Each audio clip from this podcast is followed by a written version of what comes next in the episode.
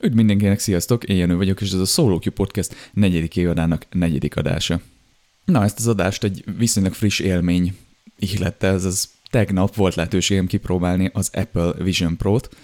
Egy kedves kollégám tegnap este megkocogtatta a vállamat, így mert még ben voltam este a munkahelyemen, és kérdezte, hogy esetleg van-e kedvem kipróbálni Apple Vision Pro-t, és mondtam, hogy hát miért ne?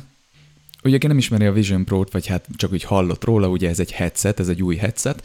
Én egyébként ennyit tudtam róla, hogy ez egy új VR headset, csak az Apple-től igazából fogalmazom, hogy egyáltalán nem érdekel a dolog, mert mint terméktervező, meg game designer, én annyira nem érdeklődöm a VR, meg az AR technológia iránt. Tehát sem mint szakember, meg mint felhasználó sem úgy igazán, de azért, ha van egy ilyen lehetőség, hogy egy új technológiát kipróbáljak, akkor egyértelmű, hogy élek vele.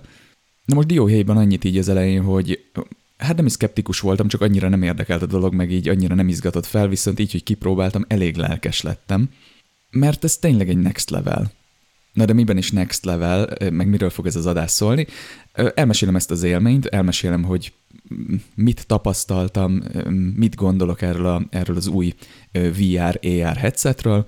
Nyilván egy kicsit beszélünk az alapfogalmakról, mi a VR, mi az AR, ezt nem fogom nagyon túlhúzni, tehát nem lesz itt ilyen definition dropping, meg ilyesmi.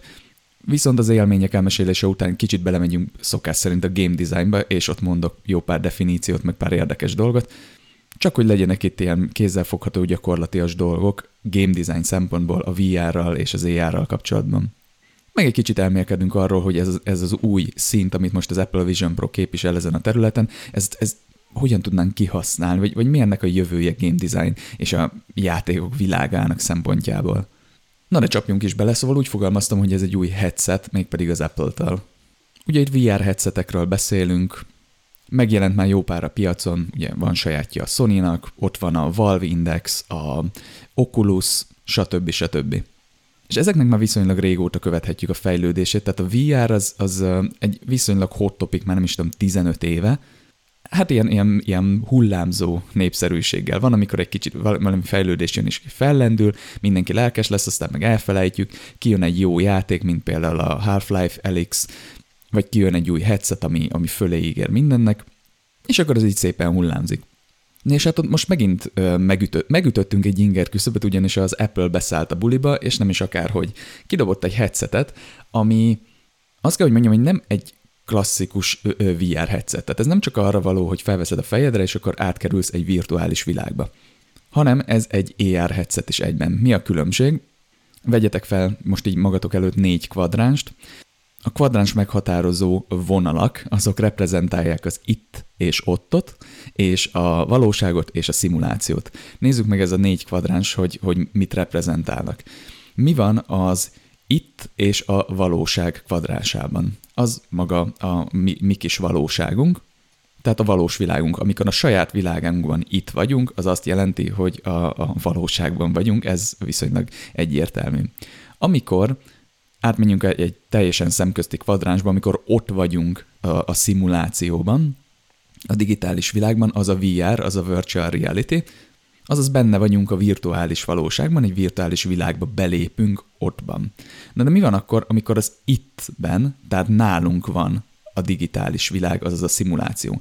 Na az az AR, az az augmented reality, amikor ide hozzuk a mi világunkba a digitális dolgokat. Ez például ugye a Pokémon Go, hogy látjuk a mi világunkat a telefonunkon keresztül, de bele augmentáljuk a Pokémonokat, és látjuk a mi világunkban megjelenni őket. És van egy különleges kvadráns, erről csináltam is egy adást, hogy, hogy milyen játékok vannak ebbe a különleges kvadránsba, amikor ott vagyunk a valós világban. Tehát a valós világban vagyunk, de valahol máshol, másnak, egy, egy digitális eszköznek a testében. Ez a teleprezencia, és e, csináltam egy adást a teleprezencia játékról, hogyha érdekel titeket, keressetek rá. Nagyon menő példákat találtunk, és nagyon király lehetőségek vannak ebben. Egy igazi nincs kategória, hogyha valakit érdekel.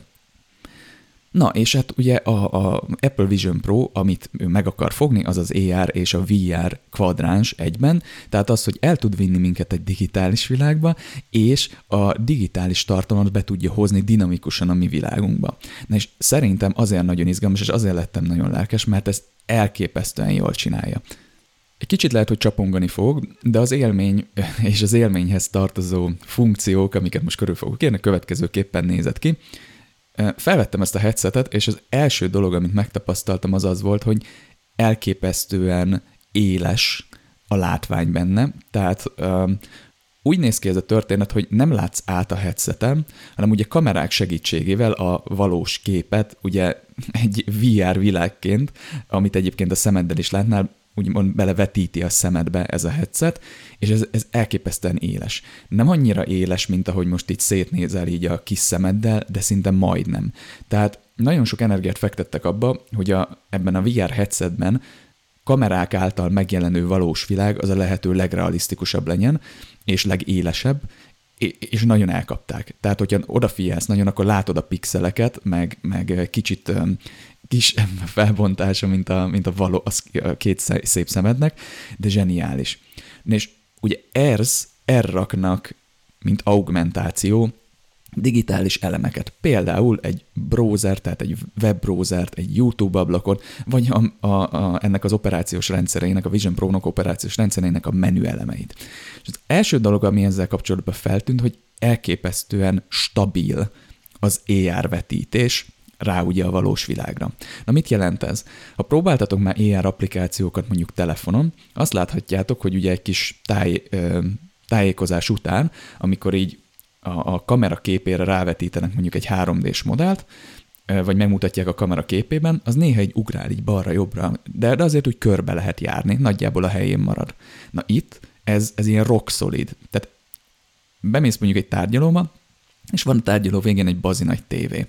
És a saját két kis szemeddel így nézed, elmész jobbra, elmész balra, nyilván a helyén marad a tévé, mert ez egy fizikai objektum a valós világban, és nem mozdul. Ez a headset, az Apple Vision Pro ezeket a digitális elemeket, ami mint AR megjelenít a valós világban, elképesztő pontossággal tartja. Tehát nem remegnek, nem mozdulnak, olyan, mint hogyha tényleg ott lennének. És ha kiraksz magad elé egy screent, és elsétálsz a szobába 10 métert, magad mögé nézel, még mindig ott van a pontos helyén, mint hogyha tényleg ott megjelent volna a valóságban egy, egy ilyen digitális, gyönyörű, tejüveges képernyő. És a, a többi ember, aki ott van a szobában, úgymond el tud bújni mögötte, tehát hogy így, így annyira pontosan leköveti a, az éleket, meg, meg mindent, ami körülötte történik, hogy meg ezeket a digitális felületeket, hogy egészen elképesztő. Tehát egyrészt a VR és AR digitális elemek felbontása, és magának a headsetnek a felbontása egy egészen új szint, brilliáns, gyönyörű, szép, éles, mint hogyha csak a saját szemeddel néznél, és a, a vetített AR elemeknek a, a pontossága, a pozíciójának a pontossága, ez is egy egészen új szint. Ilyet én még nem láttam. Ennek megfelelően elképesztően immerzív, tehát a, a jelenlétedet ebben a digitális világban, vagy az AR elemeknek a jelenlétét a mi világunkban brutálisan immerzíven tudja hozni. Erről majd az adás végén beszélni fogunk magá, a, magáról a jelenlétről, designban és game designban leginkább, és hogy hogyan ö, érdemes, hogyan tudjuk megtartani ezt a jelenlétérzetet, és mivel lehet a lehető leghamarabb megtörni őket, ugye nyilván az a célunk, hogy ne törjük meg. Tehát beszélni fogunk ö, jelenlét megtörő dolgokról, és jelenlét megtartó dolgokról. Igyekszek majd ide visszahivatkozni az adás végén. Na de, hogy történik a, a navigáció, hogy történnek az interakciók ebben a headsetben? Szerintem már ezt is ismeritek, legalábbis ha main videókat láttatok, akkor, akkor láthattok ilyen Vision Pro-s embereket ilyen furcsa módon így, mint hogyha valamit, egy, egy jégcsapot így húzigálnának a kis, kis, kis kacsójukkal így a metrón, meg így nem tudom, a kocsiban, vagy így az utcán, így lefelé így valamit így húzigálnának. Na ez az úgynevezett pinching, az a, a ilyen kis csipkedős kézmozdulatok. Az a lényege a Vision Pro-nak, hogy úgy, mint mondjuk egy, egy számítógép képernyőjén, vagy egy monitoron, van egy úgymond kurzor, amit nem látsz, és ugye hogy irányítod ezt a kurzort egy számítógépen, ö, oda viszed az egeret. Na itt most az egér, az az a mutató, a kurzor, az a szemed pozíciója, mint az, ahova nézel. És maga a klik, az pedig egy ilyen kis pinching interakció, hogy így húzol, vagy így, így fogsz egyet a, a kis kezeiddel. De most ez elég fura tud lenni, ugyanis mihez szoktunk hozzá a képernyőkön, tableteken, meg egyébként VR applikációkban, hogy ha ki akarunk választani egy menü elemet, akkor valamilyen mutatóval oda kell mutatni. Az ujjunkkal, a, az egérnek a kurzorával, vagy éppen ugye egy ilyen VR, hand, vagy VR kontrollernek a célzójával. De most nem így működik. Valahova oda kell nézned a szemeddel, a szemgolyóddal, de általában forgatod a, a fejedet is kicsit, és bárhol, azaz még egyszer mondom, bárhol, így pincselned kell egyet, vagy egy ilyen gesture egy kézi interakciót kell csinálnod. Tehát nem az van, hogy rá kell mutatnod a dolgokra, vannak olyan interakciók is, de az alapvető interakció az, hogy valamire ránézel, és a kezeddel fogsz egyet, vagy pedig így például van ez a, a, scroll, van a scrollozás, akkor gyakorlatilag úgy, mint egy tablet képernyőjén, vagy, vagy egy telefon képernyőjén így húznod kell egyet, ott is teljesen mindegy, tehát nem kell megfognod konkrétan a képernyőt, amit látsz éjjárban, és oda tenned a kezed, oda teheted, ha neked így kényelmes, de akár így magad előtt is így húzigálhatsz. Na ezt így én körülbelül két másodperc alatt megszoktam, szerintem intuitív volt, szerintem működik, de egy új dolog. Tehát, hogy ö, valamire ránézni és csak úgy a levegőben kalimpálni, ez egy új dolog teljes, sokkal ö, természetesebb az, hogy valahova, valamihez fizikailag hozzá kell úgymond nyúlnod, és, és matatnod kell. De ez a fajta interakciós nagyon hamar ö, természetessé tud válni. Legalábbis számomra nagyon, nagyon hamar intuitív lett, és, és nagyon hamar el tudtam kezdeni használni. Na szóval ott tartunk, hogy vannak itt menük, baromi élesek, körbe lehet járni a menüket, ablakokat lehet kidobni, egy word fel lehet dobni, és kirak eléd egy billentyűzetet, amin egyébként elképesztően pontosan lehet gépelni, és adottak nekünk ezek a jó kis interakciók. Na de kipróbáltam egy dínos applikációt, egy dínos élményt, ami egy ilyen experience, tehát egy ilyen demo experience, és azt kell, hogy mondjam, hogy ez, ez az experience, ez csak tényleg mélyítette az élményt, nyilván ez a dolga. Abból állt, hogy, hogy elsötétült a kép, tehát nem láttam a hátteret. Egyébként nagyon érdekes, hogy mondja is neked a, a headset, hogy így vigyázz azért, hogy nehogy neki menj dolgoknak, és a headset egyébként figyeli a környezetedet, nagyon-nagyon pontosan, hogy mi van a környezetedben, és vigyázz rá, hogy ne menj neki dolgoknak, tehát bármit um, vetít. Tehát ha egy teljesen átteleportál téged egy VR világba, ami úgy, úgy működik, hogy nem mutatja a kamera képét, vagy lesötétíti a kamera képét, és berak téged egy VR világba. És erre is gondoltam egyébként, hogy nagyon dinamikusan vált a VR és az AR között. Ha benne vagy teljesen egy VR világban, és neki mennél valaminek, akkor hirtelen megmutatja így átblőrölve, vagy így át egy ilyen gradienssel a kamerának a képét, hogy ho-ho, vigyázzál, mert neki fogsz menni egy asztalnak zseniális. És kilépni a valós világunkból, és hirtelen belépni egy, egy VR világba, egy virtuális világba, soha nem volt még ennyire, ennyire egyszerű, és um, immerzív. Tehát van, van rajta egy slider, amivel le tudod sötétíteni a valós világot, és, és ugye hirtelen így szépen át tudsz menni egy virtuális világba. Ugye voltak most is ilyen mémek, hogy valaki egy Vision pro leül a, a WC-re, és bekapcsol egy ilyen gyönyörű ilyen hegyvidéket, és nézelődik. Aztán így feldob rá egy ilyen, nem is tudom, Twitter um, X um, ablakot, és akkor elkezd olvasgatni.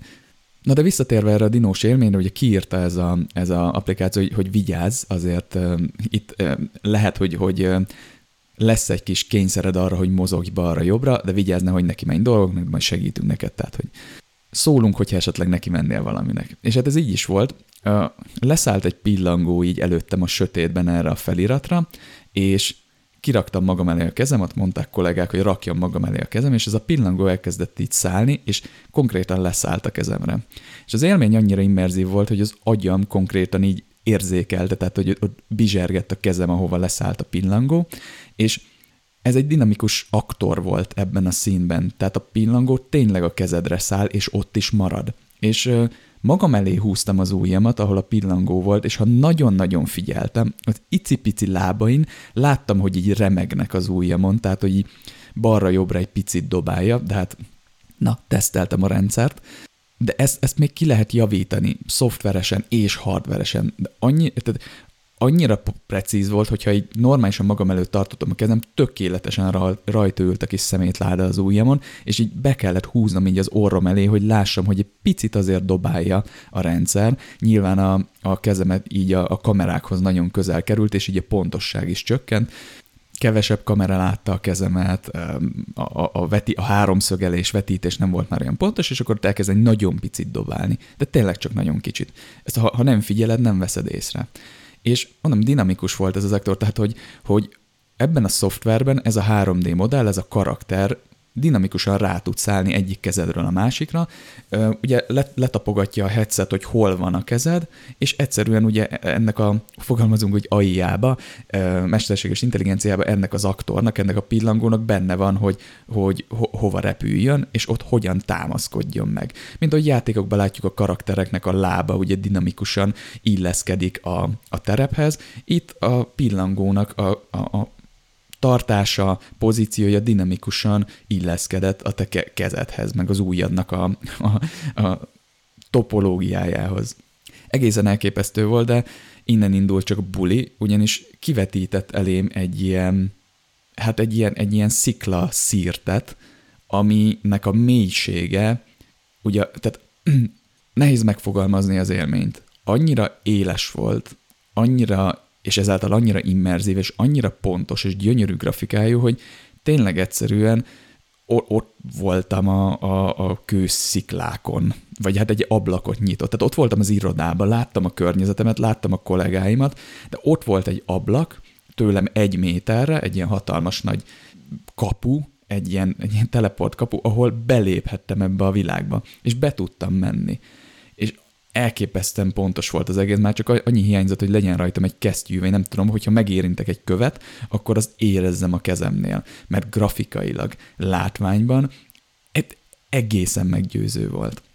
És elnéztem a távolba, és ott láttam a hegyeket, a, a mélység gyönyörűen érződött, fantasztikus élmény volt, és jött egy icipici dinó, és elkezdett ott ugrálni, és így nézett rám ilyen kíváncsian. És mint ahogy a, a, a kisebb kutyák, vagy nem tudom, macskáknál az utcán megáll az ember, és megpróbálja megsimogatni, lehajoltam, és oda tettem a kezem, és oda jött ez a kis dino, és elkezdett szaglászni. És ha hozzá akartál nyúlni, így behúzta a nyakát, meg arrébb bugrott, tehát ez is dinamikusan működött.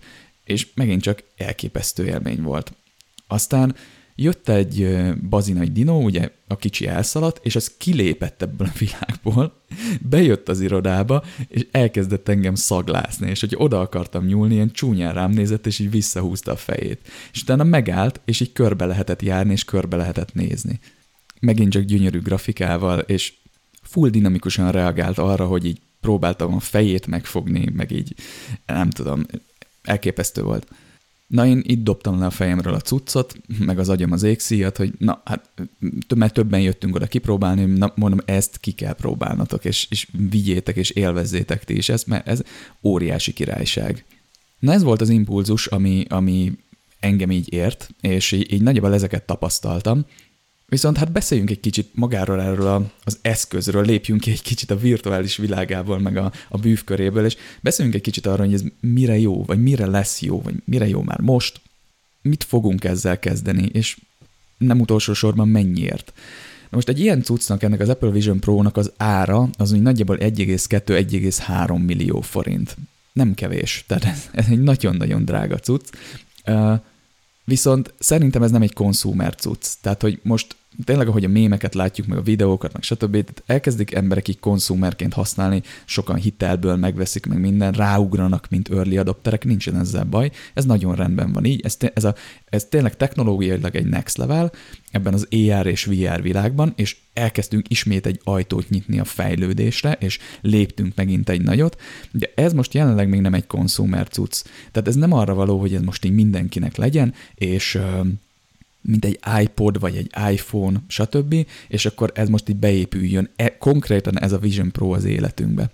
Ez úgymond egy experimentál technológia, ami, ami mint egy termékként azért ki van csiszolva rendesen, tehát a menü, a minőség, a, az anyaghasználat, minden, de ez egy első lépcsőfok, ami most egy új szintet, egy új lécet rak a piacra, hogy heads up, figyeljetek oda, tech guruk, emberek, mindenki, ez az új szint. Na ezt kell most elkapni, elérni, és lehozni ugye konzumer szintre.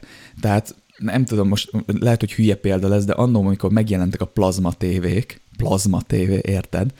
Um, az mindenki néz, hogy mi, miért, tehát hol van a tévének a hátulja? Miért vékony?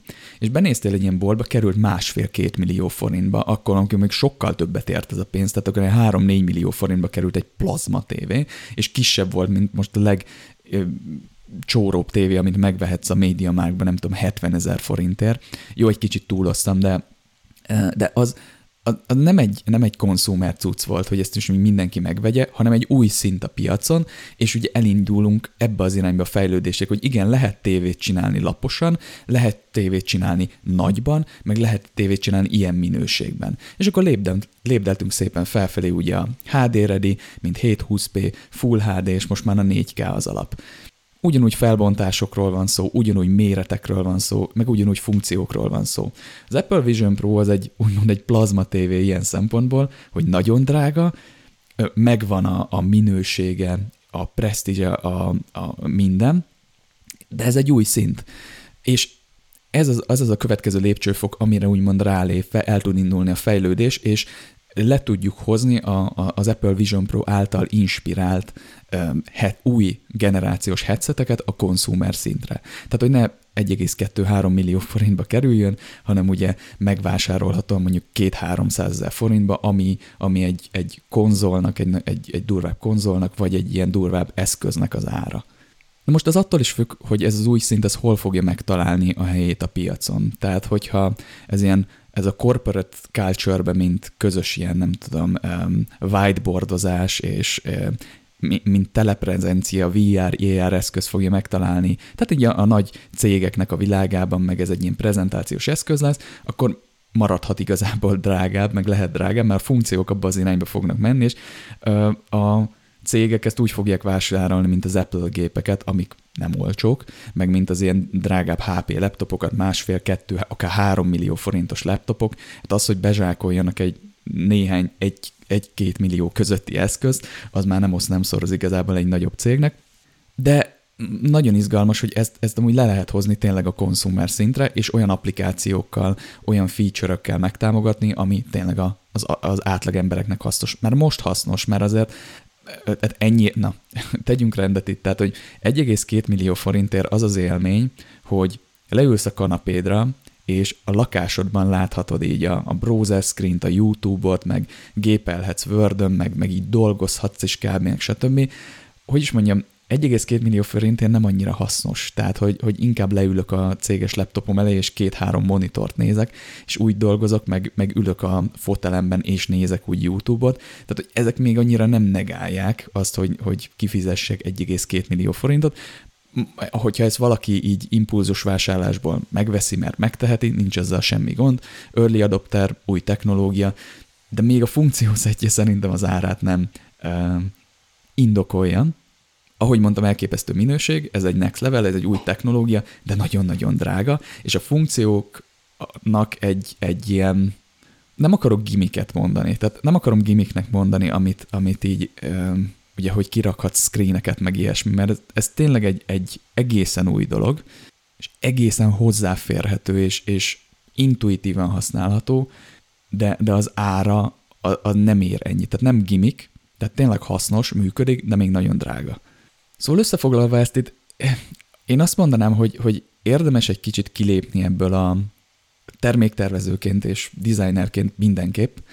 Érdemes kilépni ebből a rohadt drága, meg, meg gimmick, meg hülyeség, meg mit tudom én, eltűnik, ebből, ebből a negatív bűvkörből nyilván ö, megtartani a realitásunkat, hogy mennyire drága ez a dolog, és, és milyen a funkciószettje, és, és hogy, hogy inkább belépni abba a gondolkozásba, hogy, hogy itt most valami tényleg valami új történt, ö, ö, megjelent egy ilyen lépcsőfok, és figyelni, és gondolkozni azon, hogy hol, hol tudjuk ezt, ezt elhelyezni a világunkban. Senkinek nem kötelező megvenni, és senkinek nem kötelező röhögni azokon, akik megveszik, és ugye early adopterek, nekünk szakemberekként, terméktervezőként az a dolgunk, hogy, hogy egy ilyen új technológiát megfigyeljünk, alkalmazzunk, meg nyilván kipróbáljunk, és megpróbáljuk egyszerűen elhelyezni a világunkban, és hogyha megtaláljuk a helyét, akkor, akkor kihasználni ennek a technológiának, és kihasználni ezt a technológiát, és keresni a határait, keresni a, a jobbnál jobb funkcióit. És ha már itt vagyunk, akkor vizsgáljuk meg game design szempontból ezt a headsetet, ugyanis um, nyilván én általánosságban a polgári munkámban általános terméktervezéssel foglalkozom, business szoftvereken dolgozom, meg business megoldásokon, általános terméktervezés és UX design, de ugyan, ugyanakkor a másik oldalról eh, game designnal foglalkozom, amit úgymond fogalmazom úgy nagyon komolyan, de hobbi szinten művelek, tehát uh, prototípusokat készítek, együttműködök másokkal, pusztán erős érdeklődésből, de ezek a projektek nem jelennek meg a piacon. Tehát ahhoz, hogy egy játékot kiadjunk, ezek így, az jóval több kell. De követem a, a game designben a fejlődést, a technológiákat, és hát ö, folyamatosan jár az agyam a témában. És ez most sem volt másképp, ugyanis ez, a, ez az élmény nagyon is inspiráló volt, mint, mint game designer, game designernek, mert a, ez a játéktervezés világában is egy új szintet nyit. Annak jogán, hogy elképesztően pontos, nem kellenek hozzá kontrollerek, elképesztően immerzív, ugye beszéltünk a minőségéről, és hogy magának az eszköznek a mérete is, és kicsinek mondható, viszonylag jó ö, ö, üzemidővel rendelkezik, azt hiszem két-három órát bír most azzal a táppal, ami egyébként így, így zsebre kell rakni, tehát van egy, van egy madzag, és zsebre kell raknod egy ilyen, hát egy ilyen közepesebb méretű powerbanknak megfelelő cuccot, és akkor azt kell rákötni. Tehát nincs beépítve a headsetbe maga az akkumulátor, hanem azt így viszed magaddal. Nyilván ez a jövőben fejlődni fog, ugyanúgy, mint minden mással. Az van, hogy általában, amikor megjelenik egy ilyen új technológia, akkor az emberek azt csinálják, hogy próbálják a régit így beletolni. Tehát ez azt jelenti, hogy, hogy VR-ban, annól, amikor a VR megjelent is, elkezdtünk uh, uh, PC ját, PC-s konzoljátékokat fejleszteni. Aztán néztünk, hogy ez így nem működik. És az a helyzet, hogy ez a technológia ilyen szempontból egy kicsit magára lett hagyva, mert nem történt annyi innováció a játékok világában, hogy ezt, ennek az eszköznek megint csak úgy fogalmazok, hogy megtaláljuk a helyét, megtaláljuk a saját funkcióinak a helyét így a világban, és olyan játékokat tudjunk fejleszteni, amik öm, ehhez, a, ehhez a technológiához illenek. Nyilván tisztelet úgymond a kivételnek, tehát hogy, hogy jelentek itt meg Beat Saber-ök, zseniális játékportok, átiratok, meg nincsen azzal gond, hogy first person shootert csinálunk, vagy kardozós, tehát fantasy játékokat, de úgy gondolom, hogy azon VR játékok, meg élmények, amiket kipróbáltam, azok alapján még nem találtuk meg igazán azt, hogy, hogy milyen komoly játékokat lehet VR-ban csinálni, hanem sokan azt mondják, hogy VR-ra, meg AR-ra nem lehet komoly játékokat csinálni. Lehet, csak lehet, hogy még a technológia nem érkezett meg oda, nem, volt, nem, nem tudta áttörni azt a gátat a technológia, hogy eljussunk arra a szintre, hogy igenis az interakciók pontossága, a vetítések pontossága nyomán komoly játékokat tudjunk, amik komoly teljesítményt várnak el a játékostól, és mondjuk van benne egy komoly progression. Nyilván ez megjelentek ilyen játékok, tehát például most, hogyha Beat Saber-t néztük, ott azért vannak nagyon komoly challenge és nagyon komoly játékosok, érdemes szétnézni YouTube-on, hogy milyen állatok vannak így Beat Saber-ben. De nemrégiben jártam egy, hát egy fél éve, lehet, hogy már több volt, egy egy ilyen VR stúdióban, hát egy, egy, gyakorlatilag egy átalakított raktárépületben, öt barátommal, és ott kipróbálhattunk egy ilyen olyan VR terepet, ami egy egy meghatározott nagy pálya volt, nyilván teljesen sima, tehát egy plac, és ilyen felfestések voltak a földön, amik ugye segítették a, a detektor kameráknak a, a hogy minket tudjanak pozícionálni, meg nyilván a, a pályának a vetítését tudják pontosítani, és minden hatan felvettünk VR headseteket, azt hiszem Vive-ok voltak, azt hiszem HTC Vive-ok voltak, most nem esküszöm meg rá, de vagy, vagy, vagy questek, talán Oculus questek voltak, mindegy. Most nem is ez a lényeg, de felvettük őket, és ugye nyilván egy headsettel a fejünkön, meg egy-egy kontrollerrel a kezünkbe, vagy hát két kontrollerrel a kezünkbe ott, ott mászkálhattunk. És ott volt egy ilyen várószoba, ahol dobálhattuk egymást hülyeségekkel, meg dobálhattunk, meg pizzát tehettünk, meg ilyesmi, digitális pizzákat. De az a lényeg, hogy ebben a rendszerben ugye ö, hirtelen egy, egy pályán találtuk magunkat, ahol szabadon mozoghatunk, látjuk egymást, nyilván a digitális avatárjainkat, és mondjuk szobáról szobára rohangáltunk, és, és zombikat lőhetünk, akik próbálnak bejutni ebbe a szobába. Most egyre lépdeltünk fel ebben a zombi shooterben a, a, a nehézségeken, és az utolsó pálya, az tényleg, mert az utolsó nehézség, meg az egyik pálya, amit így utolsónak kipróbáltunk, mert tényleg egy komoly nehézség volt. Tehát tényleg egy ilyen erős, ilyen, ilyen defense, defenzív csapatmunkát kellett megvalósítanunk, cserélgettük a fegyvereket, dobáltuk egymásnak a hilt, meg használtuk a skilleket, hogy, hogy egyáltalán életben tudjunk maradni. Egy, egy zseniális élmény volt, és ez egy ez már emlékeztetett egy komoly játékra, ahol tényleg össze kell dolgoznatok multiplayerben, ahol tényleg meg kell tanulnod a pályákat, és meg kell tanulnod a különböző zombiknak a képességét, hogy egyre sikeres, tehát hogy sikeres legyél a játékban, és győzzetek. Na ezt az élményt meg tudja most sokszorozni a Vision Pro, mert jó volt a grafika, de azért a, a, a Szinti stúdiónak a, hogy is hívják, most nem jut eszembe a 3D asszeteknek a neve, de nagyon sok játék használja a Szinti stúdiónak ezek, ezeket a blokki 3D asszetjeit. Ez a VR játék, a legtöbb ilyen VR játék, amit ott játszottunk is ezt használta, ezeket használta. Na, ennél sokkal realisztikusabb ö, grafikák, vagy modelleket tud megjeleníteni, sokkal jobb, gra, ö, ö, részletesebben, kidolgozottabban a Vision Pro, tehát még immerzívebb tud lenni az élmény.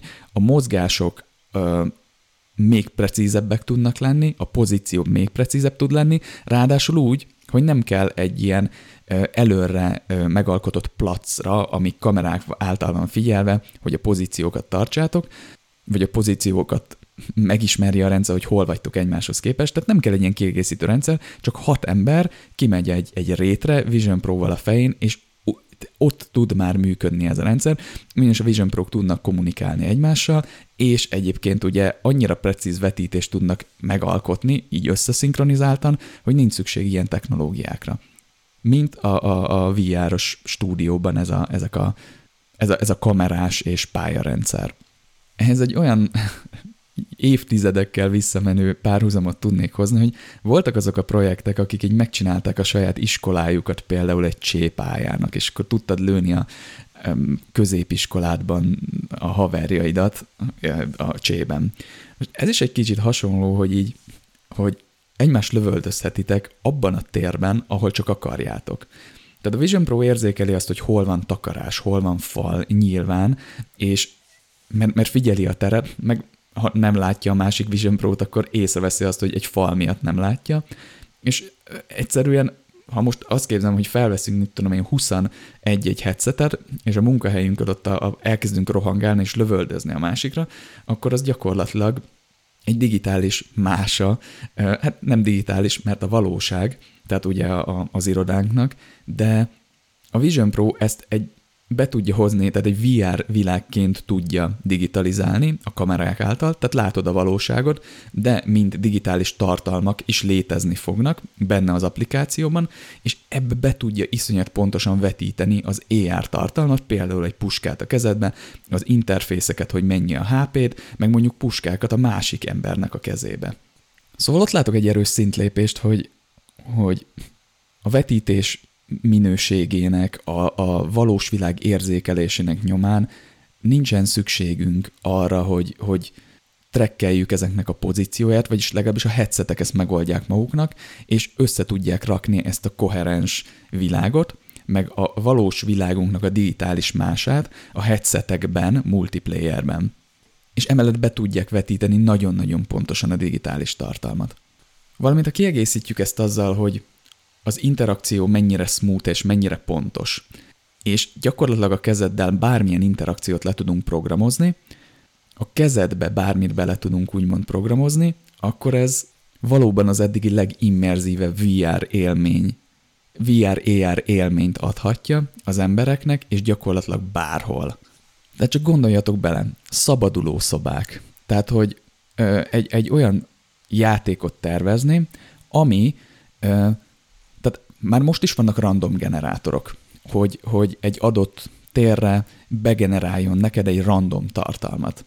És gondoljatok el egy olyan játékot, ami mondjuk egy szabaduló szoba, és a szabaduló szobának a különböző komponenseit, tehát legyen rengeteg feladat, dinamikusan tudja bemeppelni neked egy térbe.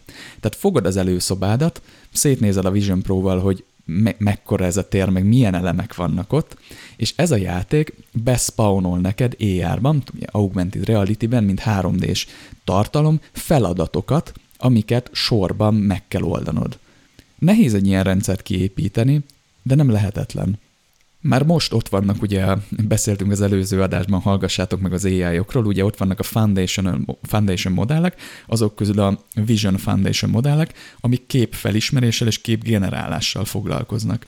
Nagyon komoly AI modellek vannak már arra, hogy fel tudjuk ismerni, hogy mit látunk egy adott képen, vagy mit látunk egy adott kontextusban, és ezeket el tudjuk különíteni, és még térben is tudjuk őket értelmezni. AI-ban most már itt tartunk, és egészen zseniális eredményeket ad.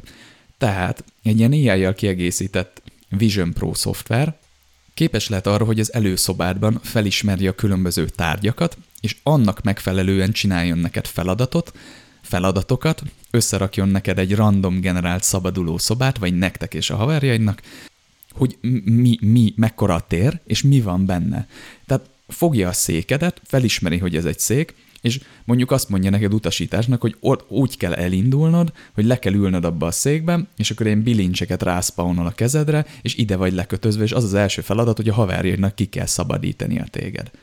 Lehet, hogy ez most egy kicsit ilyen farfetched, vagy ilyen nagyon skiffinek hangzik, de úgy gondolom, hogy ezzel a technológiával, ennek a pontosságával, meg a mostani AI technológiákkal simán lehetséges hamarosan egy ilyen játék, ami random generált tartalmakat tud így elhelyezni valós térben, ugye AR-ral, ezzel a Vision Pro-val, és ugye egy ilyen játékot update is relatív úgymond könnyű, mert onnantól kezdve, hogy van egy fassa induló szetted, ami tud feladatokat adni egy adott térben a játékosoknak, egy ilyen szabaduló szobás contentet, tervezhetitek szépen a különböző ö, feladatokat, és update-ként adhatjátok ki, hogy ugye random begenerálja neked. És nyilván itt lehet teljesen egyedi szabaduló szobákat is csinálni, tehát hogy ti állítjátok össze, és csak megmondjátok, hogy ekkora tér kell hozzá. Kimész egy placra, megint csak vagy a hátsó kertedben, fogod a kis slidert, lesötétíted full VR módra, és ott, ha van elég tér, oda mászkálsz, ahova akarsz, és azt csinálsz, amit akarsz, és egy, egy teljes szabaduló szoba élményt át tudsz élni. Ugye beszéltünk a, a FPS játékokról. Nyilván rohangálni, lövöldözni a másikra, szerintem ez a precizitás már bőven elég hozzá, és akármilyen, azokat az időket úgymond idézheti meg, amikor ezt, nem tudom, a, a, hát gagyi airsoft puskákkal csináltuk. Itt most ne, nem fog annyira fájni, meg vannak digitális screenek, de ugyanúgy el lehet menni egy, nem tudom, egy ilyen kihalt gyárépületbe, csak ugye magát a, a fegyveres tartalmat, meg a sebzéseket, meg ilyesmit AR-ban vetíti oda neked a Vision Pro. De egészen más ö, értelmet kapnak a God game is, tehát hogy, hogy felülről nézni egy aprócska világot, ott bezúmolni, benézni a kis, kis emberkéid életébe. Tehát gyakorlatilag egy ilyen black and white jellegű játékot Vision Pro-n keresztül a saját előszobádba behozni egy kis világot, amit te alakítasz napról napra, egészen elképesztő élmény lehet, és ráadásul úgy, hogy ugye a játékot hagyod futtatni a szobát közepén, és hát ki tudsz rakni egy másik képernyőt egy másik falra, és ott mondjuk nem, tud, nem tud, tudsz dolgozni akár. És akkor ott fut a háttérben a játék, oda nézel, hogy vannak éppen a kis világomban az emberkék. Nagyon inspiráló volt, és rengeteg ötletet adott. És még egyszer, még egyszer mondom, hogy ez, ez most nem konzumer szint szerintem. Tehát 1,2-3 milliót ezekért az élményeket ki fognak fizetni páran, de nem sokan. Tehát, hogy ez nem, nem fog ö, szerintem annyira elterjedni, de lehet, hogy, hogy, ö, hogy amúgy elfog. Nem, nem tudom, nem vagyok egy ilyen business visionary, ez csak egy tip, tehát ez szerintem túl drága. De az early adoptereknek mindenképp jó, és szerintem ez egy, ez egy új lépcsőfok, ez egy új szint a piacon, ami mostantól kezdve úgymond elvárás lesz, és ilyen szempontból a technológiát le kell hozni konzumer szintre, minél kisebbre, olcsóbbra, még jobbra kell csinálni, és akkor amikor már az Apple Vision Pro megjelenő applikációk, játékok, eszközök erre a típusú élményre, interakcióra kész lesznek, már, már lesz, lesz egy kész applikációszet, amit ezeken a, az eszközökön lehet futtatni. És működőképesek. És úgy vannak dizájnolva, hogy, hogy, hogy intuitívak legyenek, és a megfelelő élményt nyújtsák, és megfelelően hasznosak legyenek. És akkor már lesz egy, lesz egy set, amivel be tud törni tényleg a konzumer szintre egy, egy olcsóbb áron ez az egész technológia. De ez egy új szint, még egyszer mondom. És szerintem eljött az idő, hogy komoly játékokat dizájnoljunk. Tehát, hogy nagyon sok probléma volt az egész VR témakörben azzal, hogy borzasztóan kényelmetlen ezeket viselni. És itt ergonomilag a Vision Pro-nál figyeltek arra, hogy ez hosszú távon is kényelmes legyen viselni. Anna, amikor ebben a VR stúdióban jártunk a csapattal, ott másfél órát, tehát 90 percet toltunk le, és azért fárasztó volt, mert ugye ez állva rohangáltunk, mozogtunk, stb. És azért a fejemben is megéreztem ezt a cuccot, de az a helyzet, hogy én annyira jó volt az élmény, és annyira lövöldöztem volna, még megnyomtam volna, még hogy szerintem egy órát még simán kibírtam volna. Két és fél-három óra. Most, hogy így a 30 pluszosaimba vagyok, azért, hogyha nekiállok gémelni így a gépemen, két-három óra játék után azért, azért közben is, meg azért tartanom kell egy szünetet, mert egyszerűen elfárad a szemem, stb. És VR-ban kibírtam ezt ugyanúgy. Tehát már most tartott egy ilyen quest vagy egy Vive-val a technológia, hogy, hogy nem se gyomorilag, se idegileg, max fizikailag, de nem, nem annyira fáradsz el, vagy hasonlóképpen csak, mint hogyha ülnél egy gép előtt. Jó, nyilván ezt fizikum is válogatja, de azért általánosságban már eléggé közelít egymáshoz a kettő dolog. Na most itt az Apple Vision Pro-val meg egyszer annyira kényelmes volt, annyira könnyű volt az egész, hogy tényleg nem éreztem, hogy a fejemen van. És az immerzivitás miatt el is felejtettem kb., hogy a fejemen van. Szóval ilyen szempontból olyan játékokat is lehet most már tervezni, amikhez 4-5 óra használatot tervezünk, vagy játékidőt egy, egy húzamban. Mivel a, a, a kom, úgymond komolyabb játékok, tehát amiben egy nagyon komoly progression van, 30-40 órára tervezték őket, újrajátszhatóság van, stb. stb. azoknál nagyon fontos a pontos interakció. Tehát mondjuk vegyünk egy példát az Elden Ring, tehát hogy ott tényleg fontos, hogy nagyon precíz legyen a kontroll, boss fightok, stb. Most már itt VR, AR-ban ennél a cuccnál azt éreztem, hogy olyan precíz a kontroll, hogy lehet rá ilyen komoly um, reakcióidőre, meg ilyen, ilyen precíz interakciókra tervezett játékot hozni. Szóval szerintem elérkeztünk oda, hogy jöjjenek, jöhetnek az igazán komoly uh, játékok VR-ra és AR-ra, amik úgy, úgy egyszerűen nem meg tudnak férni, hanem fel tudják venni a versenyt a triplás konzol és PC játékokkal. Azért az Elix a, a Valve index már átütött egy ilyen falat szerintem, vagy legalábbis ott azért felkapták a fejüket, de azóta is csend van. Most tényleg elkezdhetnek megjelenni azok a játékok, amik ilyen szempontból felveszik a versenyt. Úgyhogy itt ezen a ponton nekem ez a konklúzióm, hogy ez a technológia átütött most egy falat, ez egy következő szint.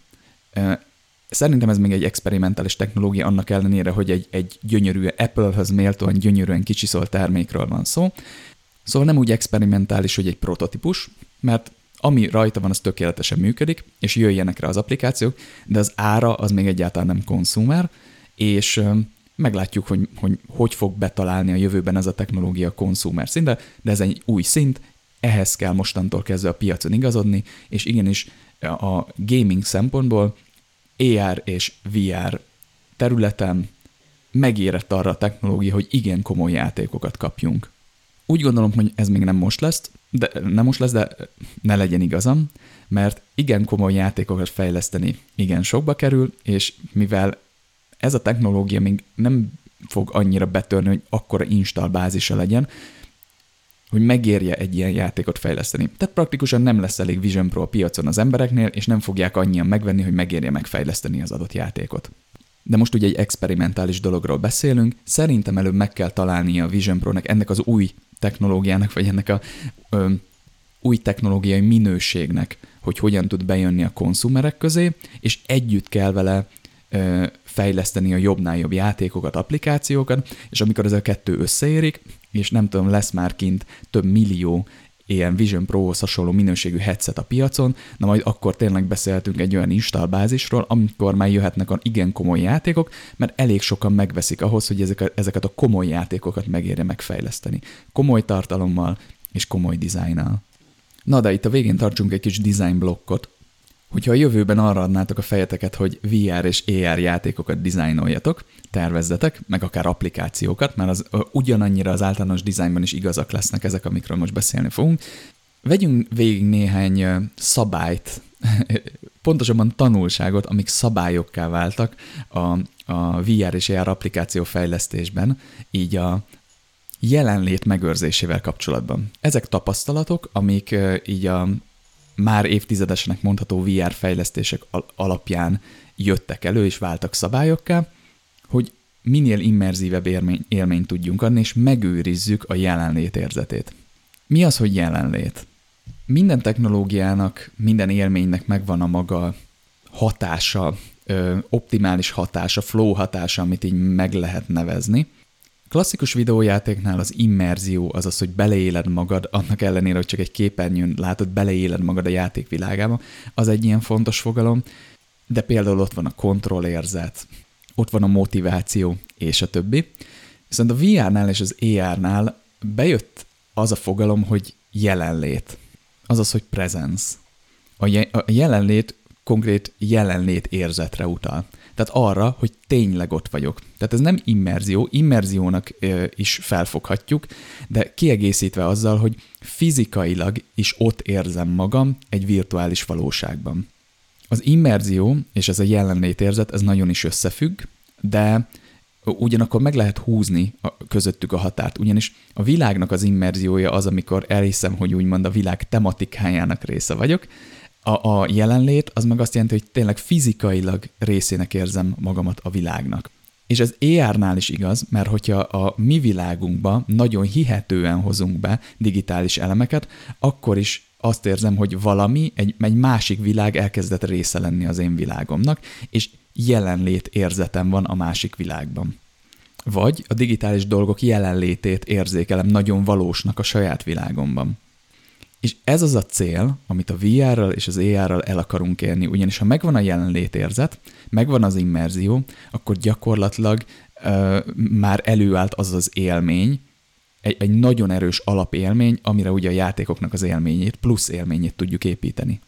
Viszont ez a jelenlétérzet, ez nem, nem könnyű, tehát nem könnyű elérni. Azaz inkább fogalmazunk úgy, hogy nagyon könnyű megtörni, amikor uh, van egy ilyen technológiánk, hogy, hogy annyira precízen és pontosan tudunk az emberek szemébe vetíteni egy digitális világot, hogy szinte azt látják, hogy tényleg ott vannak benne, ezt az élményt nagyon könnyű megtörni. Abban a pillanatban, hogy belépnek a világba, lesz egy jelenlét érzetük, hogy én most itt vagyok. Már feltételezzük, hogy ez összejön, tehát kész van erre a technológia, meg van egy, egy virtuális terünk. Na ezt így nagyon könnyű elbukni. Az első és legfontosabb ezen belül most hat, hat ilyen pontról fogunk beszélni. Kredit egyébként a nagyszerű Jesse Shellnek és a The Art of Game Design című könyvének, ugyanis ezek a elvek onnan származnak.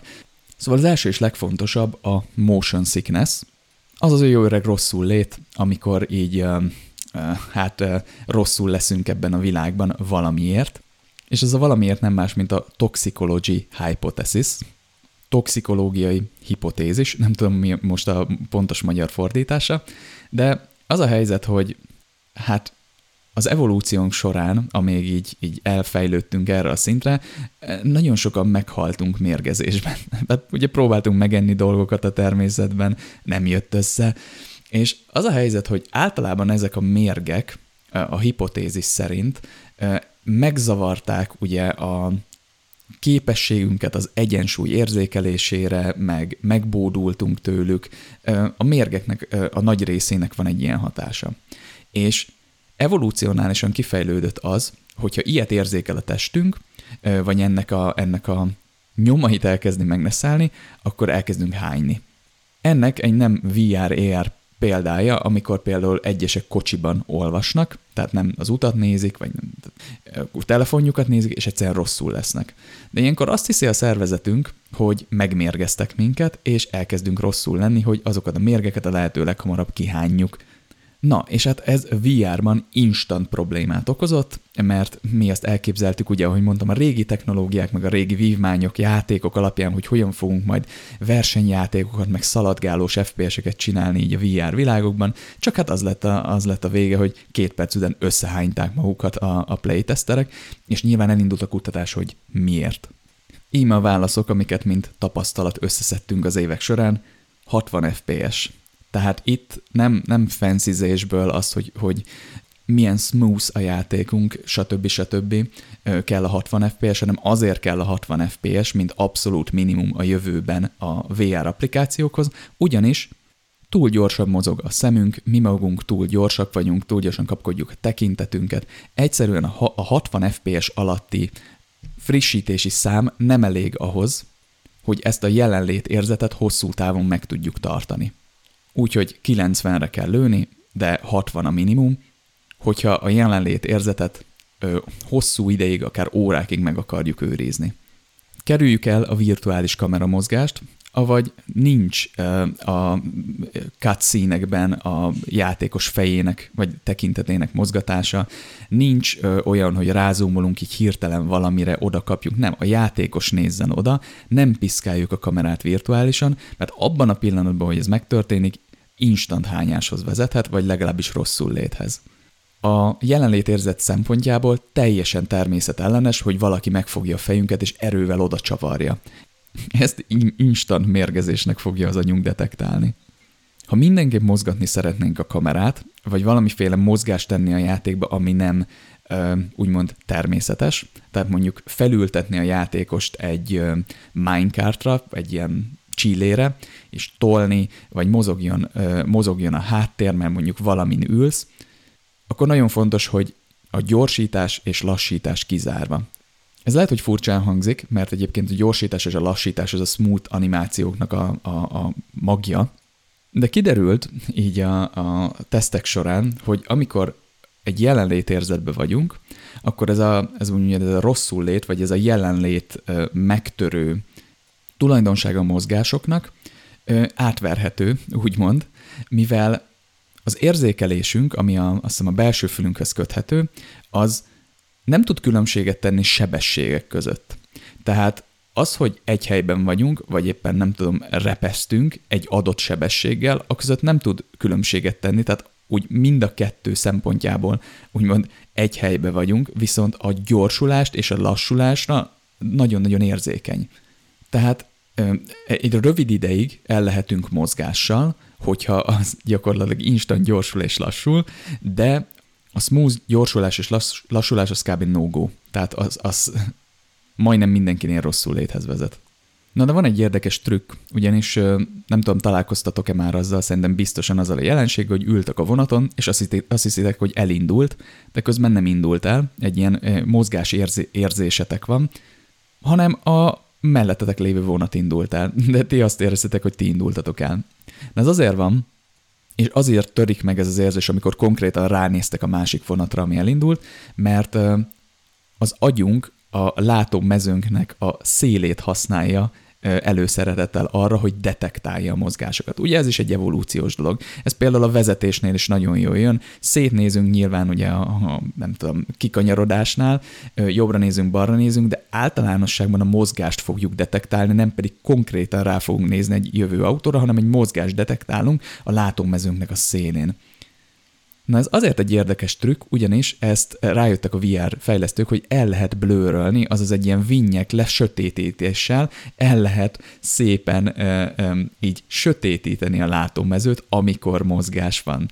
Nézzetek egy videót a Skyrim VR módjáról, amikor mozog a karakter, akkor lesötétítik a, a széleit a képernyőnek. Ez azért van, mert ezzel be nyomják a szemet fókuszát középre, előre fogsz nézni, meredni fogsz gyakorlatilag egy pontra, és ezzel csökkentik ezt a motion sickness ezt a kellemetlen mozgás érzetet, és ö, nehezebben szakad le a, a tested a jelenlét érzetről ezáltal, hogy fókuszálsz. Ez nem egy mindent ö, megoldó ö, trükk, de nagyon jól tud működni. Az is egy nagy tanulság volt a motion sickness területén a, VR-ban, hogy a teleportálás az nem megoldás mindenre, sőt, a teleportálás nem egy jó megoldás. Ugyanis a motion sickness-t kikerüli, tehát hogy A-ból B-be instant repülsz, viszont mint jelenlét megtörő effektus, nagyon erős az is, hogy nagyon sokszor és nagyon gyorsan kell felépítened a jelenlétet. Ugye a jelenlét felépítése úgy zajlik, hogy kinyitod a szemet, körülnézel, és észreveszed, hogy egy ilyen 3D világban vagy, és az agyad elkezdi keresni a fogóckodó pontokat, hogy mi milyen messze van, mi, mi hol van, mit látsz, stb., és létrejön a jelenlét érzeted. Most teleportálással mondjuk a Doom VR-ban össze-vissza ugrálsz, és folyamatosan dolgoznia kell az agyadnak azon, hogy felépítse az adott pozícióban jelenléted, és még démonok is roha- rohannak rád, nagyon hamar szét tud es- esni a jelenlétérzeted, és még rosszul is tudsz lenni.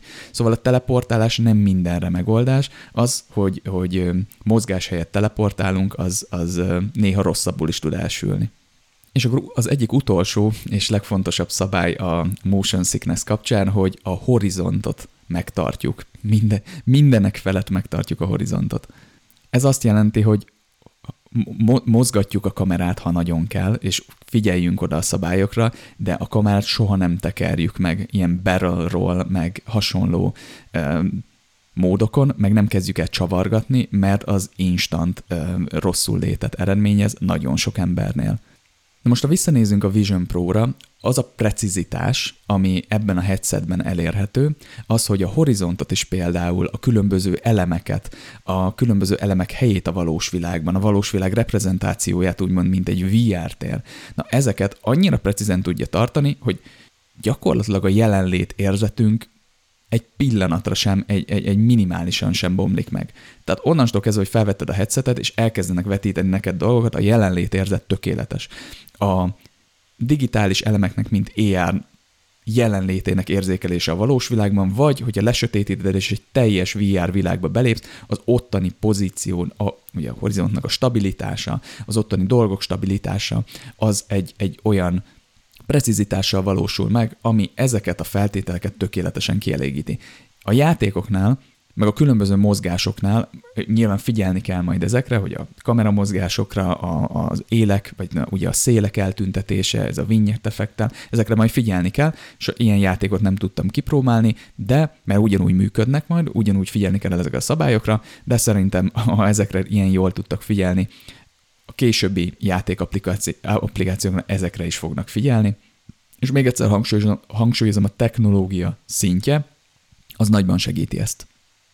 Viszont a Vision Pro szempontjából a következő ö, jelenlétbreaker az viszonylag érdekes tud lenni, ugyanis ez nem más, mint a Counter Intuitive Interactions, avagy az ellentmondásos interakciók. Most, ha visszaemlékeztek így az adás elejére, nem volt annyira régen, um, ugye beszéltünk az interakciókról, hogy én, én azt nagyon hamar megszoktam, de az végül is egy ilyen ellentmondó interakció, hogy amit piszkálnod kell, tehát ami, amivel interakcióba akarsz lépni, arra csak rá kell nézned, és a kezeddel így magad alatt kell matatni. Nem, nem hozzá nyúlni az adott dologhoz. Na most, mint mondtam, ezt megszoktam, de ez sok embernek egy, és, és a kollégáim közül is mondták, hogy ez ilyen furcsa volt, ez egy, ez egy ellentmondásos interakció. Nem törte meg a prezenszüket, mert nagyon me- hamar megszokták ezt az új stílust, úgymond, de sok embernél ez presence breaker tud lenni, hogy így, így nekik ez túl furcsa interakció, túl ellentmondásos ahhoz, ellentmondásos a valósággal, ahhoz, hogy itt, itt komfortosan tudják ebben a virtuális valóságban érezni magukat. Szóval erre azért majd érdemes lesz figyelni. Interakciók szempontjából, hogyha meg akarjuk a, a, az immerziót és a jelenlétet őrizni, akkor a valós interakciókra kell dizájnolni. Finoman el lehet mozdulni, szerintem a Vision Pro egyébként finoman mozdult el, de erre oda kell majd figyelni a Vision Pro-ra kijövő játékoknál, hogy ne csak erre a típusú interakcióra adjunk lehetőséget, hanem, hanem sokkal természetesebb, organikusabb interakciókra is. A következő az Intensity Overload, ami játékoknál nem csak VR meg AR játékoknál fontos, hanem alapvetően egy ilyen bármilyen PC-s vagy konzoljátéknál is, ugyanis előfordul, hogy néha kicsit elszállnak az effektekkel, a designerek, meg az akciónak a, a, a mértékével, és egyszerűen túl intenzív lesz az élmény. Tehát egyszerűen túl tölti az agyunkat a, az intenzitás. Ugye ez az alapvető játékdizájnban is egy, egy nagyon fontos dolog, hogy ö, olyan játékmechanikákat építsünk, ami az intenzív részek után lehetőséget nyújt arra, hogy pihenjen az agyunk. Ha most a, a, a Diablót nézzük, erre egy tök jó példa, ugye amikor aktívak vagyunk és, és benne vagyunk az intenzitásban, hogy rendesen, akkor a szörnyeket öljük halomra, de utána jön az inventory management, visszateleportálás a városba, dolgok vétele, szintlépés, interfészeken való matatás. Ez a hullámzás kell ahhoz, hogy ez egy, ez egy balanszolt élmény legyen, mert ha csak szörnyeket embereket kellene ölnünk, az egy idő után nagyon megterhelő, meg persze dögunalmas lenne. Na de visszatérve az, in, az intensity overloadra, maradjunk annál a résznél, hogy, hogy éppen szörnyeket ölünk. Na most, ha, ha csak ebben a részben maradunk, vannak játékok, ahol ugye nagyon elszállnak az effektekkel, és a úgymond vizuális szennyezés a képernyőn nagyon durva. Ez például az ilyen koreai MMO-knál, vagy, vagy ilyen ERPG játékoknál, például a Lost Ark-nál is előjön, hogy elképesztő mennyiségű effektet pakolnak a képernyőn, és már nem is látod, mit csinálsz. Csak egy ilyen színkavalkád az egész. Egyrészt túltölti az agyadat, másrészt ugye UX szempontból is baromság, mert nem látod, hogy mit csinálsz a mások effektjei által, ezért szoktak az invent, vagy a optionsba adni például olyan lehetőséget, hogy csökkentsék ezeket, ezeknek az effekteknek a számát, vagy pedig szimplán úgy dizájnolják, hogy, hogy ne legyen annyi effekt a képernyőn, és ez VR-ba és AR-ban mind játékdizájn szempontból, tehát maga mondjuk egy encounternek a megtervezése szempontjából, mind vizuális szempontból még jobban, még, még finomabban kell, még szofisztikáltabban kell ezt, ezt az egész témát megközelítenünk, mert bizony azt akarjuk, hogy, hogy már alapból a jelenlét szempontjából ebben a sérülékeny környezetben azt akarjuk, hogy minél többet töltsenek ott a játékosok, és minél jobb legyen, ezek kevésbé intenzívebb encountereket, meg, meg nem tudom, cinematikokat, stb. tudunk dizájnolni. Szóval figyeljünk oda, hogy ne töltsük túl a, a agyát intenzív tartalomokkal túl hamar a játékosnak. Ez az általános játék tervezéssel is igaz, de VR-ban meg AR-ban még fontosabb. Egy viszonylag egyértelmű, de ugyanakkor nagyon fontos dolog a nem realisztikus hangok. Ez nagyon zavaró tud lenni sima játékoknál, de itt ugye jelenlétről beszélünk, tehát AR-VR esetében a presence breakerek közé tartozik, tehát a jelenlét megtörő dolog között, hogy valaminek például nincs hangja. Én ezt konkrétan tapasztaltam, a, a, amikor voltunk ebben a VR stúdióban, akkor, hogy fogtál egy ilyen sörös üveget, és így öntögettél belőle dolgokat, akkor azt hiszem hallottad, hogy folyik ki belőle, tehát kaptál egy hangeffektet, tök jó volt, ha elejtetted, összetört, de volt egy kis delay a, a, az összetörésének, az, tehát az összetörés animációja és a hang között. Már az nagyon furcsa volt. Főleg, hogyha nem lenne hangja. Tehát nagyon kell figyelni arra VR és AR játékokban, hogyha valamire interakciós lehetőséget adunk, ahhoz megfelelő hangeffekt is legyen. Tehát ez, ezt bizony, tehát PC és konzolos játék, tehát klasszikus játékoknál, ha ez nincs, az szimplán lustaságnak vagy igénytelenségnek tűnik. VR és AR játékokban ez presence breaker, tehát meg tudja törni a jelenlét érzetét a játékosoknak. Úgyhogy VR és AR játékoknál a hangokkal extra igényesnek kell lennünk. A következő egy igen érdekes dolog, a proprioceptive, proprioceptive disconnect. Van is egy ilyen fogalmunk, hogy proprioceptive kapcsolat megszakadása vagy szétkapcsolódás. Ez dióhéjban annyit jelent, hogy nagyon oda kell figyelnünk arra, hogy az a karakter, akit a virtuális világban megtestesítünk, annak a test pozíciója, annak a pozíciója, iránya, fekvése a, a virtuális világban, annak meg kell egyeznie a miénkkel. Tehát, hogyha én leülök az előszobámba, és akkor lecsücsülök így játszogatni, vagy éppen állok, és azzal fogad a játék, hogy a karakterem fekszik egy asztalon, akkor ez bizony ö, elő tudja idézni ezt a proprioceptív kapcsolati megszakadást, azaz az agyam fel fogja ismerni, hogy a testem ö, valódi pozíciója és a virtuális világban való pozíciója nem egyezik, és ez instant megtöri a jelenlétérzetet. Ezért, amikor játékokat tervezünk, nagyon fontos megvizsgálnunk, hogy milyen pozícióban fogja a játékos játszani a játékunkat, és ennek megfelelően kell tervezni a játékunkat, vagy úgy kell irányítanunk a játékost, hogy ez a proprioceptív kapcsolat megszakadás ne jöjjön létre. Tehát például egy ilyen jelenetnél megkérjük a játékost, hogy hát feküdj le valahova, mert úgy indul a játék, hogy le kell feküdnöd. Ha most visszatérünk a szabaduló szobás példára, akkor ha a Vision Pro felfedezi, hogy van egy kanapé, amin elfér egy játékos, mondjuk egy ember az előszobában, akkor megkérheti a játékost, hogy feküdj le arra a kanapéra, sőt, még rá is tud mutatni, mert ugye ismeri a teret, hogy feküdj le oda, mert úgy fog indulni az élmény, hogy bizony te le vagy feküdve. Ugye ott a saját testünk, testünket látjuk, de akár egy VR élményben is le tud minket fektetni. Tehát utasításokat is adhatunk, de nagyon oda kell figyelni erre az úgynevezett proprioceptív kapcsolatra, a, ami azt jelenti, hogy a, a testünknek a pozíciója, iránya, fekvése, és a, a virtuális világon belüli avatárunknak pari, ugy, ugyanezen tulajdonságnak pariban kell lennie, hogy a jelenlétérzetünk ne törjön meg. És ehhez kapcsolódóan, de nem fizikai szempontból, hanem inkább mentális szempontból az identitás zavar is egy presence breaker tud lenni, azaz a identitásnak inkább a hiánya, nem is inkább a zavara, Mégpedig az, hogy, hogy egy adott virtuális világban, egy adott tematikában kell, hogy a karakterünknek legyen egy identitása. Ha ez nincs meg, az is presence breaker tud lenni, tehát például egy fantazi környezetben szétnézünk, és a kezünkben két ilyen furcsa, futurisztikus kinézetű HTC vagy Index controller van. Ez olyan hülyén tud kijönni. Inkább mutassunk ilyen, ilyen kezeket, mancsokat, ami éppen a, a tematikába beillik, a legrosszabb az, ha nem mutatunk semmit, tehát hogy nem látjuk a kezünket, az egy, az egy másik dolog. A, a, ezekbe a kategóriákba itt-ott így, így beillik, hogy, hogy egyszer nem érzékeljük a testünket, proprioceptív és meg, meg más szempontból, de adnunk kell identitást a játékosnak, tematikailag, tehát a tematikába beillően, és ezt meg is kell mutatnunk neki. Ha ez nincs, megtörhet a jelenlétérzet. Na és nagyon gyorsan még térjünk rá néhány jelenlét építő tulajdonságra, amit felfedeztek a, a VR, AR designerek, game designerek, meg általánosságban terméktervezők, hogy mik azok, amik különösen építik a jelenlétünket.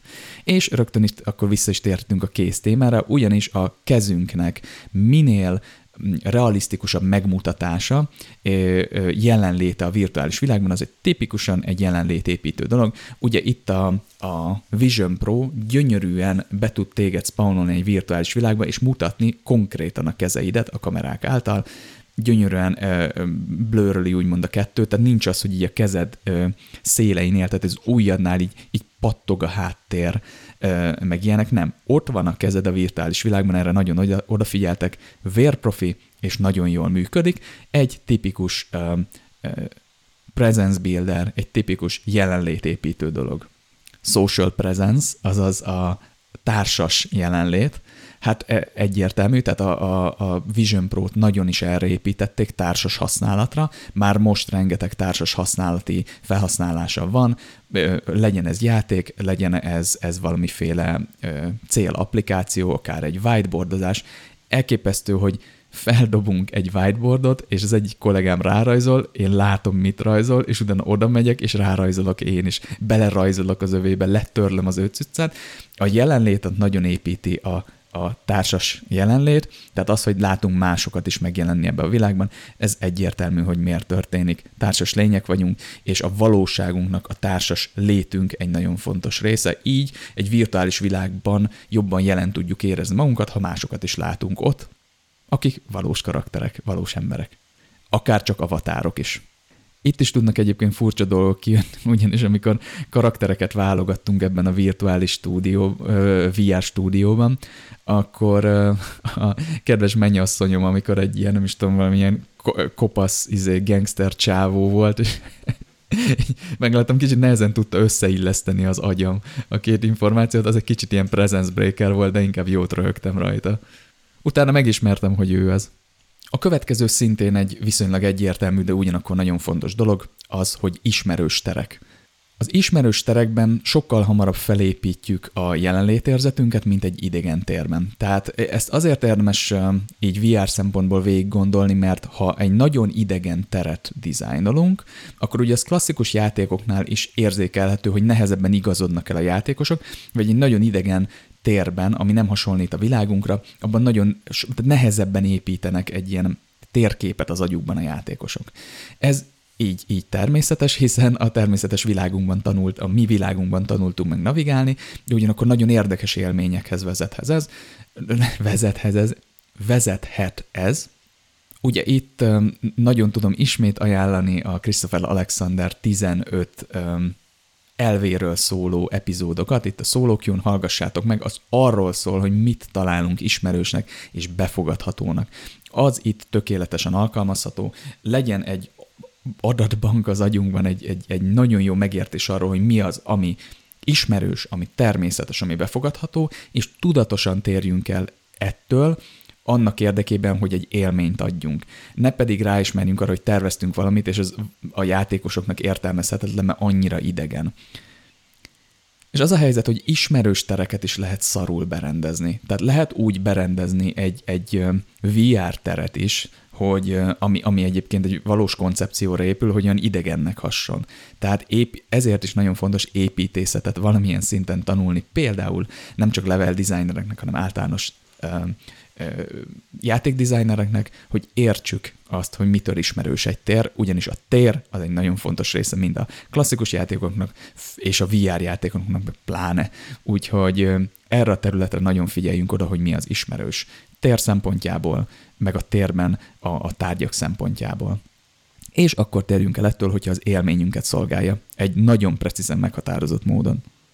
És úgy gondolom, hogy a Vision Pro-nál ez egy zseniális dolog, ugye, ugyanis itt a, a, a teljes VR élmények szempontjából nyilván oda kell erre figyelni, tehát ott ők rendezik be a teret, de bármikor tudunk váltani a valós világunkra, és vissza tudunk jönni egy VR élményként, vagy pedig össze tudjuk ugye AR-ral keverni, tehát ott ez, a, ez az ismerősség nagyon erősen dolgozik, folyamatosan dolgozik, de egy teljes VR élményben azért ott is ugyanúgy oda kell figyelni, hogy ismerős tereket építsünk, ha ez a célunk.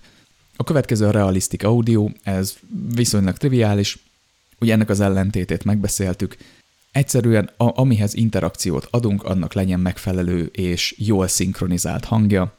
Ez egyébként, ha jól csináljuk, akkor tehát azért kell ezt itt kiemelni, mert építi a jelenlétünket. Tehát nem csak arról van szó, hogy ez minimum, hanem arról is van szó, hogy ha ezt jól csináljuk, akkor ez építi a jelenlétet. Na most egyébként ez, ennek az elvnek az alkalmazása nagyon látszik a Vision Pro-n ismét, mert a Vision Pro-nak elképesztően jó hangja van. Olyan, mintha be lenne dugva egy jó minőségű fülessel a füled, de nem, ezt így bele, tehát így kívülről is lehet hallani ezeket a hangokat, és elképesztő jó 3D spatial hangzása van, nagyon realisztikus, nagyon immerzív az audio, és ez egy, egy erős presence builder. Úgyhogy ismét egy pont a Vision Pro-nak ilyen szempontból, ez gyönyörűen kielégíti ezt a feltételt. Akkor megérkeztünk a proprioceptív alignmenthez, ugye ami a, a párja, a negatív, tehát a, a, a presence breakernek, amiről beszéltünk, tehát próbáljunk úgy tervezni, hogy pariban legyen a, a testünk, a, a VR világban megélt testünkkel, vagy látható testünkkel. Ezt nem is nagyon akarom tovább csavarni, erre vannak módszerek, a legjobb módszer az, hogy végig gondoljuk, hogy a játékos hogyan fog ezzel játszani, vagy irányítjuk a játékost. És a végén még két érdekes dologot mondanék, amik így pozitív értelemben hathatnak a jelenlét érzetünkre, és annak megmaradására, építésére, vagy nem megtörésére. Az egyik a comedy, azaz a humor. Az a helyzet, hogy, hogy hamarabb bele tudják élni magukat az emberek VR szempontból, tehát jelenlét szempontjából egy humoros, színes öm, világba. Ez egy kicsit ellentétesen hathat, vagy ellenkezően hathat arra, hogy ismerős dolgok. Tehát ugye beszéltünk arról, hogy az ismerős dolgok azok presence builderek. De ez nem feltétlenül vonatkozik a realisztikusra. Tehát ö, ismerős koncepciók, ismerős formák, ismerős ö, egyéb, nem, pedig, nem feltétlenül realisztikus. Tehát azt találták a, a VR pályafutása alatt a formatervező kollégák, játéktervező kollégák, így az idők alatt, mint tapasztalat, hogy egy komoly világba és egy nagyon realisztikus, komoly világban nehezebben vonódnak be a játékosok jelenlét szempontjából, meg immerzió szempontjából, mint egy, egy vicces, színes világba. Valószínű itt a evolúciósan valahogy a veszélyérzetünkkel van összefüggésben, vagy nem is igazán értjük miért, de ezt mindenképpen meg akartam említeni, hogy ez egy effekt, hogy valamiért egy komolytalan világban jobb, hamarabb jelenlét szempontjából VR-ban be tudunk, hamarabb be tudunk vonódni. Szóval ez egy kicsit ellentart annak, hogy ha nagyon realisztikus valami, akkor nyilván immerzíven, meg instant ott érzem magam, de valamiért a játékok világában ez nem feltétlenül van így.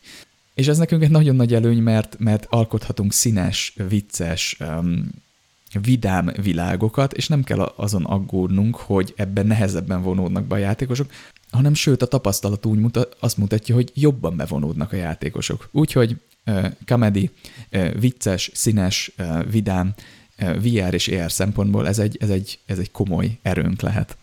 És amit még érdemes megemlíteni, az a körülnézés. Ezt azért akartam hozni, ezt a, ezt a fogalmat, vagy ezt a jelenséget, hogy körülnéznek a játékosok. Ugye beszéltünk arról, hogy felépítjük a jelenlét érzetünket azáltal, hogy szétnézünk, ugye a teleportálásnál beszéltünk erről, de ez egy nagyon általános elv. Körülnézünk, és felépítjük a, a, a jelenlétünket, és ezt nem mindenki csinálja feltétlenül annyira jól, mint amennyire szeretnénk. Tehát gondol, hát az lenne az alapvető, hogy ez egy ösztön, és így szétnézünk, és érzékeljük a teret, és felépítjük a mi kis prezenciánkat, de ez nem így van. Nem mindenki csinálja ezt. Van, aki megmerevedik, és így lefagy, és csak a szemgolyóját mozgatja, és, és nem elég jó abban, hogy felépítse egy virtuális világban a jelenlétét. Ezért, mint belső motiváció, vegyük el a belső motivációt, klasszikus játéktervezés és az indirect kontrollt, és egyszerűen használjuk őket VR-ban, azaz segítsük a játékost, hogy körülnézzen. Azt a jelenetet, amit elé tárunk, így, így instant, amikor megjelenik egy virtuális világban, a képernyő szélei felé, a látómezőjének a szélebe rakjunk érdekes dolgokat, hogy oda nézhessen, mozgathassa a fejét, egy, egy kicsit mozgassuk meg valahogy, tehát motiváljuk a mozgásra, a szétnézésre, és ez egy nagyon erős presence builder. Ez nagyon triviálisnak tűnhet, de nem mindenki csinálja. A térnek a megtervezése szempontjából oda kell, arrunk, oda kell arra figyelnünk, hogy motiváljuk a játékost arra, hogy felfedezze a teret és felépítse a saját jelenlétét. Na, és hát ez volt az utolsó pontunk itt a design blogban, és remélem valamennyire át tudtam adni a lelkesedésemet a, Vision Pro-val kapcsolatban, meg a gondolataimat. Meglátjuk majd, hogy alakul a jövő. Én úgy gondolom, hogy ez egy nagyon-nagyon izgalmas technológia, még nem konzumer szint, de egy remek új lépcsőfok a VR és az AR világában. Ugye említettem, hogy engem annyira nem érdekel ez a téma, na most kezdett el érdekelni. Ezért is érzem kicsit azt, hogy így a, a lehet, hogy meg, meg vagyok most egy kicsit zavarodva azért, mert ez az élmény most így tegnapról mára erősen él bennem. Ez még majd nyilván oldódni fog, de most, ahogy láttam ezt az új szintet, pedig azért elég sok mindent kipróbáltam VR és AR szempontból, az évek során alkottam AR applikációkat, meg alkottam VR-ban is, de még régen a Oculus Rift DevKit 2.0-ás időkben, nem ma volt, Szóval, szóval próbáltam én sok mindent, de, de ez most egy egészen új élmény volt. Itt most úgy gondolom, hogy áttört egy fal, és elkezdett igazán érdekelni, mert tényleg lassan elkezdhetünk komoly, egyre komolyabb játékok. Ez most ne értsétek félre, nem akartam leszólni az eddigi VR játékokat, hogy ezek komolytalanok vagy rosszak. Nem, nagyon király darabok születtek, de most elindulhatunk egy egészen másik szinten és ez nagyon megmozgatta a fantáziámat, remélem ezt valamennyire át tudtam adni, vagy lehet, hogy egy kicsit túlzottan is átadtam, ezért utólag is elnézést kérek. Én mindenkit bátorítanék, hogyha van lehetősége, próbálja ki, tehát lát egy Apple Store-t, menjen be, próbálja ki, vagy hogyha van így a, a cégénél lehetősége erre, bármi, menjen utána és próbálja ki, és nézzétek meg, hogy nektek is hasonló élményetek volt-e, mint nekem. Valamint remélem tudtam egy kicsit segíteni, vagy hogyha érdekelt titeket ez a téma, akkor eh, egy kis indulást, egy kis alapot adni a, a VR és AR applikációk tervezéséhez, így a jelenlét szempontjából. Sok dologról tudnánk még beszélni, de nem nagyon akarom ezt, a, ezt az adást sem elnyújtani. Ajánlom, hogy hallgassátok meg a, a Christopher Alexandernek a 15 elvéről szól adásokat, mert az adhat egy nagyon jó kiegészítés, mind általános game design, mind VR-AR szempontból, valamint a teleprezenciával foglalkozó adást is, az is nagyon érdekes teleprezencia játékokról beszélünk, de az alapokról, VR, AR szempontból is beszélünk. Úgyhogy, ahogy eddig is, nagyon köszönöm, hogy hallgattok, köszönöm, hogy itt voltatok. Ha van véleményetek, én nagyon örülök, hogyha leírjátok kommentben. Nyilván like and subscribe, ennek nagyon örülök, hogyha terjed a csatorna. Ez, egyébként ezzel tudjátok a legjobban segíteni így a, az én motivációmat, munkámat, vagy, vagy kis céljaimat, hogy terjesztitek az igét, megosztjátok itt-ott az adást, hogyha értékesnek találtátok, meg hát lájkoltok és feliratkoztok, az is bőven elég, meg írjatok kommentet. Úgyhogy köszi még egyszer, hogy itt voltatok, hamarosan találkozunk, sziasztok!